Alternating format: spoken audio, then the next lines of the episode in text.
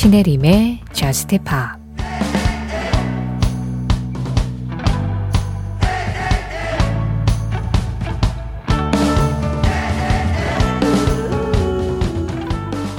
내가 너의 마음을 아프게 한 걸 알아. 고장난 차를 타고 도시로 가서 4년 동안 연락이 없었잖아. 지금 호텔 바에 있는 너의 모습은 아름답고 난 멈출 수가 없어.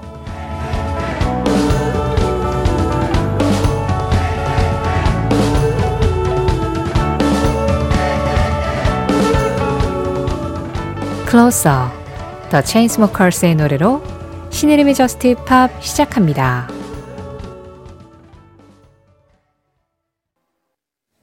신혜림의 저스트 팝 시작했습니다. 오늘은 The Chainsmokers featuring 할스의 Closer, 그리고 마이크 페리 featuring 샤이 마틴의 The Ocean, 이렇게 두 곡으로 문을 열었어요. 지금 막 끝난 이 노래 The Ocean은 ID Contrast M 님이 신청해 주셨고요. 가장 먼저 들으신 클러서, 이 곡은 이준호님이 골라주셨습니다. The Chainsmokers의 미국 콜로라도 레드락 공연 티켓을 끊었어요. 아직 기간이 많이 남았지만 설레네요.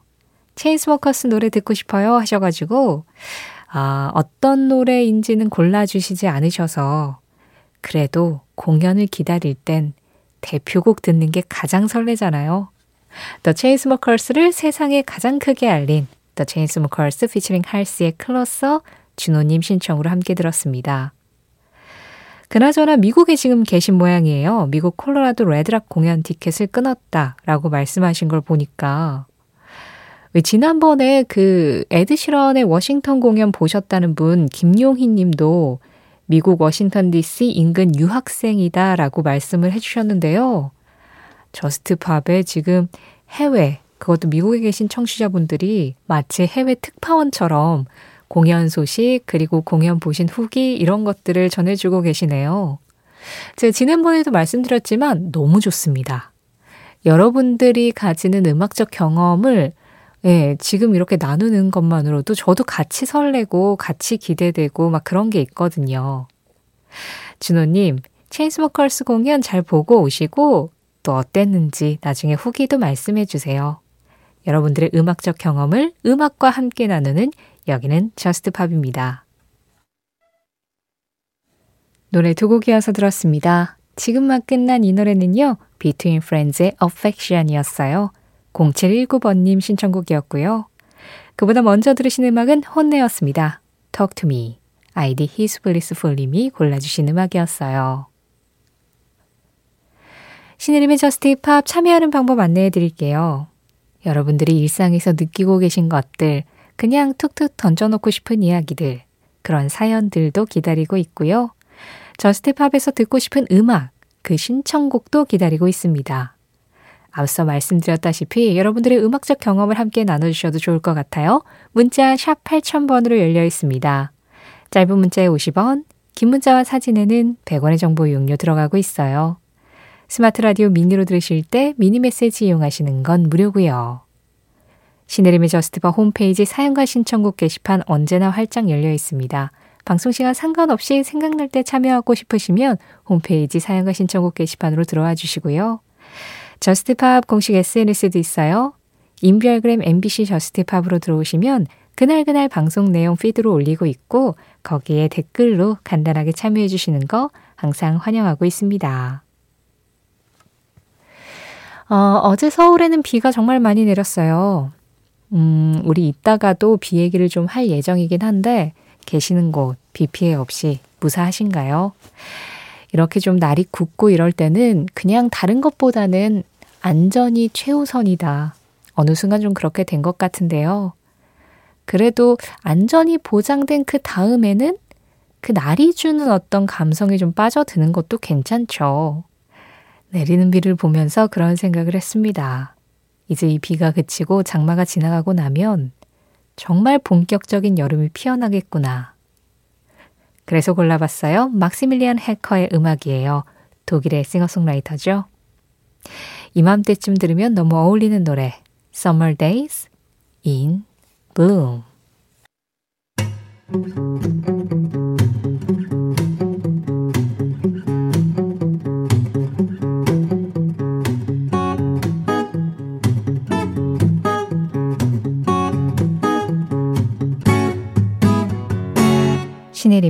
저스트 팝.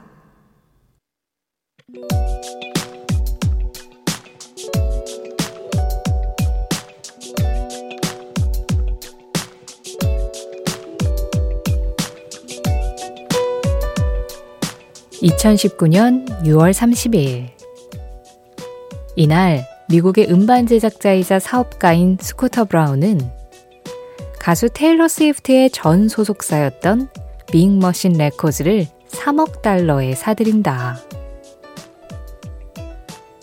빅 머신 레코드는 테일러 스위프트의 첫 소속사로 테일러 스위프트가 소속 당시 발표한 앨범 6장의 복제권과 배포권, 대여권, 전송권을 포함한 마스터권을 갖고 있었다. 그런데 이날 이루어진 빅딜로 그 마스터권은 스쿠터 브라운에게 넘어갔는데 문제는 이때부터였다. 테일러 스위프트가 자신의 예전 음원들을 다른 매체에 사용하기 위해서는 스쿠터 브라운에게 허락을 받아야만 한다는 사실을 SNS에 올리자 많은 테일러 스위프트 팬들이 스쿠터 브라운을 비난하고 나선 것이다. 스쿠터 브라운은 단 한 번도 테일러 스위프트의 음원 사용을 막은 적이 없다고 반박했으나 이를 두고 여러 공방이 오갔고 결국 그는 한 투자 펀드에게 테일러 스위프트의 마스터권을 팔아버린다. 자신의 음악이 창작자의 의견과 상관없이 여기저기 팔리는 것을 본 테일러 스위프트는 과거 음원들을 재녹음해서 마스터권까지 본인이 가져야겠다는 생각을 하게 되고 2008년에 낸 2집 Fearless부터 4집과 3집을 차례로 테일러즈 버전으로 재녹음해 테일러즈 버전 음원들이 탄생하게 된다.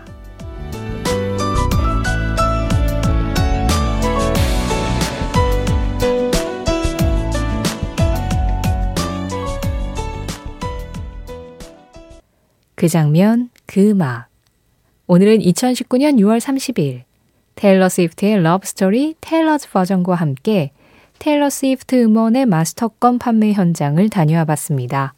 지금 들으신 러브 스토리, 이 노래는 5827번님이 신청해 주시기도 했었고요.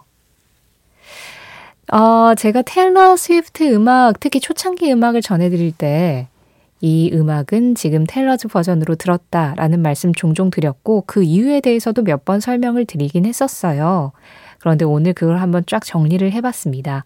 마침 2019년 오늘 이 테일러 스위프트의 마스터권을 가지고 있었던 전 소속사가 스쿠터 브라운에게 이제 판매가 되고 그래서 스쿠터 브라운이 테일러 스위프트의 마스터권을 가지고 있다가 또 다른 회사에 판매를 해서 그때 시세 차익을 굉장히 좀 크게 낸 걸로 정확한 수치는 안 나왔는데 뭐 그렇게 이야기가 나오기도 했습니다. 그래서 결과적으로는 가수와 전혀 상관없이 아무 상관없는 사람들이 테일러 스위프트의 음원을 가지고 크게 돈을 번 그런 상황이 됐었던 거죠. 마스터권에 대해서 좀 말씀을 드리면요. 일단 그 처음에 신인 가수가 레코드사하고 계약을 할 때 많이 이렇게 계약을 해요. 그 신인 가수가 시장에서 사랑을 받을 것인지 받지 못할 것인지 사실은 아무도 알 수가 없잖아요. 다만 잘 될 것이라는 확신을 가지고 가수와 레코드사 모두가 이제 음반 제작에 뛰어드는 건데 곡을 만들 때 작사, 작곡, 그리고 노래, 이 실현자까지 이 모든 저작권은 당연히 작사, 작곡가, 그리고 가수가 가져갑니다. 그런데 레코드사는 아무것도 이득이 없이 그냥 음반 판매만으로 돈을 벌 수는 없는 거잖아요. 특히나 이 신인 가수에게 투자를 했는데 잘 될지 안 될지 모르는 상황에서. 그래서 보통 신인 가수의 경우에는 레코드사가 마스터권이라는 걸 가져가요. 앞서 말씀드렸듯이 음원이 나왔을 때 그 음원의 복제권, 배포권, 대여권, 전송권. 그래서 이 음원을 가지고 새로운 앨범을 내는 것도 사실은 창작자와 상관없이 그 마스터권을 가지고 있는 레코드사가 마음대로 할 수 있는 거고요. 그리고 어딘가 뭐 TV에 이 가수의 노래를 쓰고 싶다 할 때 뭐 배포권이나 복제권이 마스터권에 포함이 되니까 그 마스터권을 가지고 있는 레코드사 측의 허락을 받아야만 합니다. 뭐 그래서 이 권리가 두 개로 나뉘어져 있는 거예요. 그래서 우리나라 가수들 같은 경우에도 가수의 의지와 전혀 상관없이 그냥 갑자기 베스트 앨범이 나오고 이런 경우들이 있거든요. 다 이런 계약의 문제 때문이었던 건데요. 테일러 스위프트처럼 이렇게 크게 성공한 가수들은 이제 재계약을 하거나 다른 회사하고 이제 계약을 할 때 마스터권까지 내가 갖겠다라고 해서 오케이가 되는 경우들이 많죠. 이제 레코드사 측에서는 더 이상 모험을 하지 않아도 되잖아요. 이 가수는 이미 너무 성공을 했기 때문에 마스터권을 레코드사가 갖지 않더라도 수익이 날 수 있는 다른 방안이 훨씬 많아지니까 뭐 이런 이유들 때문에 막 항상 저작권 공방이 일어나고 막 이렇습니다만 결과적으로 테일러 스위프트는 이제 초기 6장의 앨범 말고 그 뒤에는 마스터권까지 본인이 가지게 됐지만 그 초기 6장의 앨범이 문제인 거죠. 그래서 그 마스터권을 자기한테 다시 가지고 오게 하려고 여러 가지로 법적으로 알아보고 했었던 모양이에요. 그런데 그게 잘 되지는 않았고 결과적으로는 이게 좀 부당하다라고 생각을 해서 본인이 냈던 초기 앨범을 아예 다시 재녹음을 하자. 내가 어차피 작사, 작곡, 노래를 했고 그 녹음한 음원에 대한 마스터권을 그 전 제작사가 갖고 있는 거기 때문에 그걸 재녹음하면 재녹음한 음원은 그 마스터권을 테일러 스위프트가 본인이 가질 수 있는 거잖아요. 그 이유로 Fearless 앨범부터 Red 앨범 그리고 최근에 Speak Now 앨범까지 테일러 스위프트 초창기 앨범들이 다 테일러스 버전이라는 이름을 새로 달고 재녹음을 해서 나오고 있는 겁니다. 그래서 이제 뭐 테일러 스위프트 팬들도 그렇고 방송에서도 가능한 테일러스 버전을 전해드리려고 해요. 여러 가지 막 상황을 보면 사실 누가 잘했다 잘못했다의 문제는 아니거든요. 그러니까 처음 계약이 그렇게 진행된 거고 뭐 사실 마스터권을 가지고 있는 회사 입장에서도 뭐 계약서대로 진행한 건데 라고 생각할 수는 있지만 다만 이런 음악 산업 구조 안에서 그래도 창작자에게 조금 더 힘을 실어주는 게 맞지 않을까라고 이제 모두가 공공연하게 생각을 하는 거죠. 그래서 테일러스 버전에 대해서 응원을 하는 움직임이 더 늘어나는 건데요. 특히나 테일러 스위프트는 테일러스 버전을 내면서 그때 당시 앨범을 만들 때 앨범에 넣으려고 썼지만 막상 이제 출시를 하려고 보니 뭐 노래가 너무 넘치거나 비슷한 스타일의 음악이 있거나 그래서 뭐 회사 측에서 아, 이 노래는 빼자 했던 그런 아까운 음악들도 다시 같이 재녹음을 해서 발매를 하고 있습니다. 그래서 그 앨범을 만들 때 본인이 어떤 생각을 가지고 어떤 감정을 전달하고자 했는지 그런 것들까지 잘 챙기고 있어서 테일러스 버전에 대한 응원의 움직임이 더 크게 일어나고 있다는 생각이 들어요. 항상 이렇게 음악계는 산업하고 예술이 막 섞여 있어서 복잡합니다. 정말. 깔끔하게 해결될 수 있는 어떤 그런 법적 장치들이 좀 더 발전하고 그랬으면 좋겠는데요. 그 장면 그 음악. 오늘은 2019년 6월 30일 테일러 스위프트 마스터권 판매 현장을 다녀오면서 테일러 스위프트의 러브 스토리, 테일러스 버전 함께 들었습니다.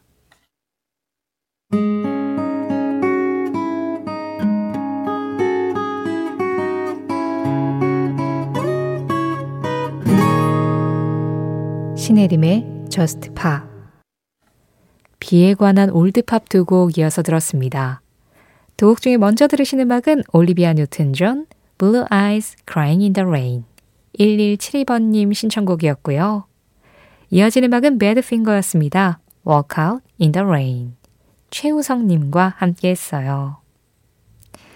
장보성님도 마침내 장마철이 돌아왔네요. 올해는 서울에 비가 얼마나 올지 모르겠지만 작년 같은 비는 절대 사절하고픈 마음입니다. 그런 의미에서 기분이 까슬까슬해지는 Wet Leg의 Being in Love 신청해요. 그런데 생각해보니까 밴드 이름은 그 반대네요 하셨어요. 비 오는 날에는 발, 다리 이런 쪽이 좀 더 많이 젖잖아요. 위는 우산이 좀 가려주니까. 젖은 다리로 좀 까슬까슬한 노래를 하면 그 다리도 마를 수 있겠죠. 어쨌든 그러게요. 진짜 어디에서든 작년 같은 비 정말 엄청났었잖아요. 예, 물도 잘 빠지지 않고 진짜 홍수난 것처럼 이렇게 물이 불어오르고 그런 일은 없어야죠. 언제라도 어디라도. 항상 비는 우리 앞서 들은 노래 두 곡 있잖아요. 올리비아 뉴튼-존이나 배드핑거의 음악 그 정도의 느낌으로 좀 속살거리듯 내려주고 그리고 지금 들으실 웻 렉의 음악처럼 좀 그 다음에는 까슬까슬해지고 뽀송뽀송해지는 그런 기분이 우리한테 딱 다가왔으면 좋겠어요. 이 노래 듣겠습니다. Wet Leg, Being in Love. 2925번님, 예전 고등학생 시절에 학교 밴드에서 노래를 했었는데 그때 카피했던 Goo Goo Dolls의 Bulletproof 신청해봅니다. 다른 사람의 짐을 짊어지더라도 그걸 당신의 주머니에는 넣지 말 것. 브랜디 칼라일. 브랜디 칼라일의 한마디에 이어서 들으신 음악 The Joke였습니다. 강혜수님 신청곡이었어요. 다른 사람의 짐을 나눠서 짊어져 줄 수는 있는데 짊어지더라도 그건 어디까지나 다른 사람의 짐이고 내 짐이 되어서는 안 된다 라는 뜻이겠죠. 다른 사람의 짐을 짊어지더라도 그걸 당신의 주머니에는 넣지 말 것. 도와줄 땐 도와주더라도 내 마음이 같이 무거워지지는 말자. 쉽진 않은 일이지만 생각해 볼 만한 이야기네요. 오늘 전해드린 브랜디 칼라일의 한마디는 신혜림의 저스트 팝 공식 SNS, 인별그램 MBC 저스트 팝에서 이미지로 확인하실 수도 있습니다. 저스트 팝 이제 마지막 곡 전해드리고 인사드릴 시간입니다. 오늘 끝곡은요, 나이틀리의 Older, 이 음악 준비했어요. 이 노래 전해드리면서 인사드리겠습니다. 내일도 변함없이 건강하게 새벽 1시에 다시 만나요. 지금까지 저스트 팝이었고요. 저는 신혜림이었습니다.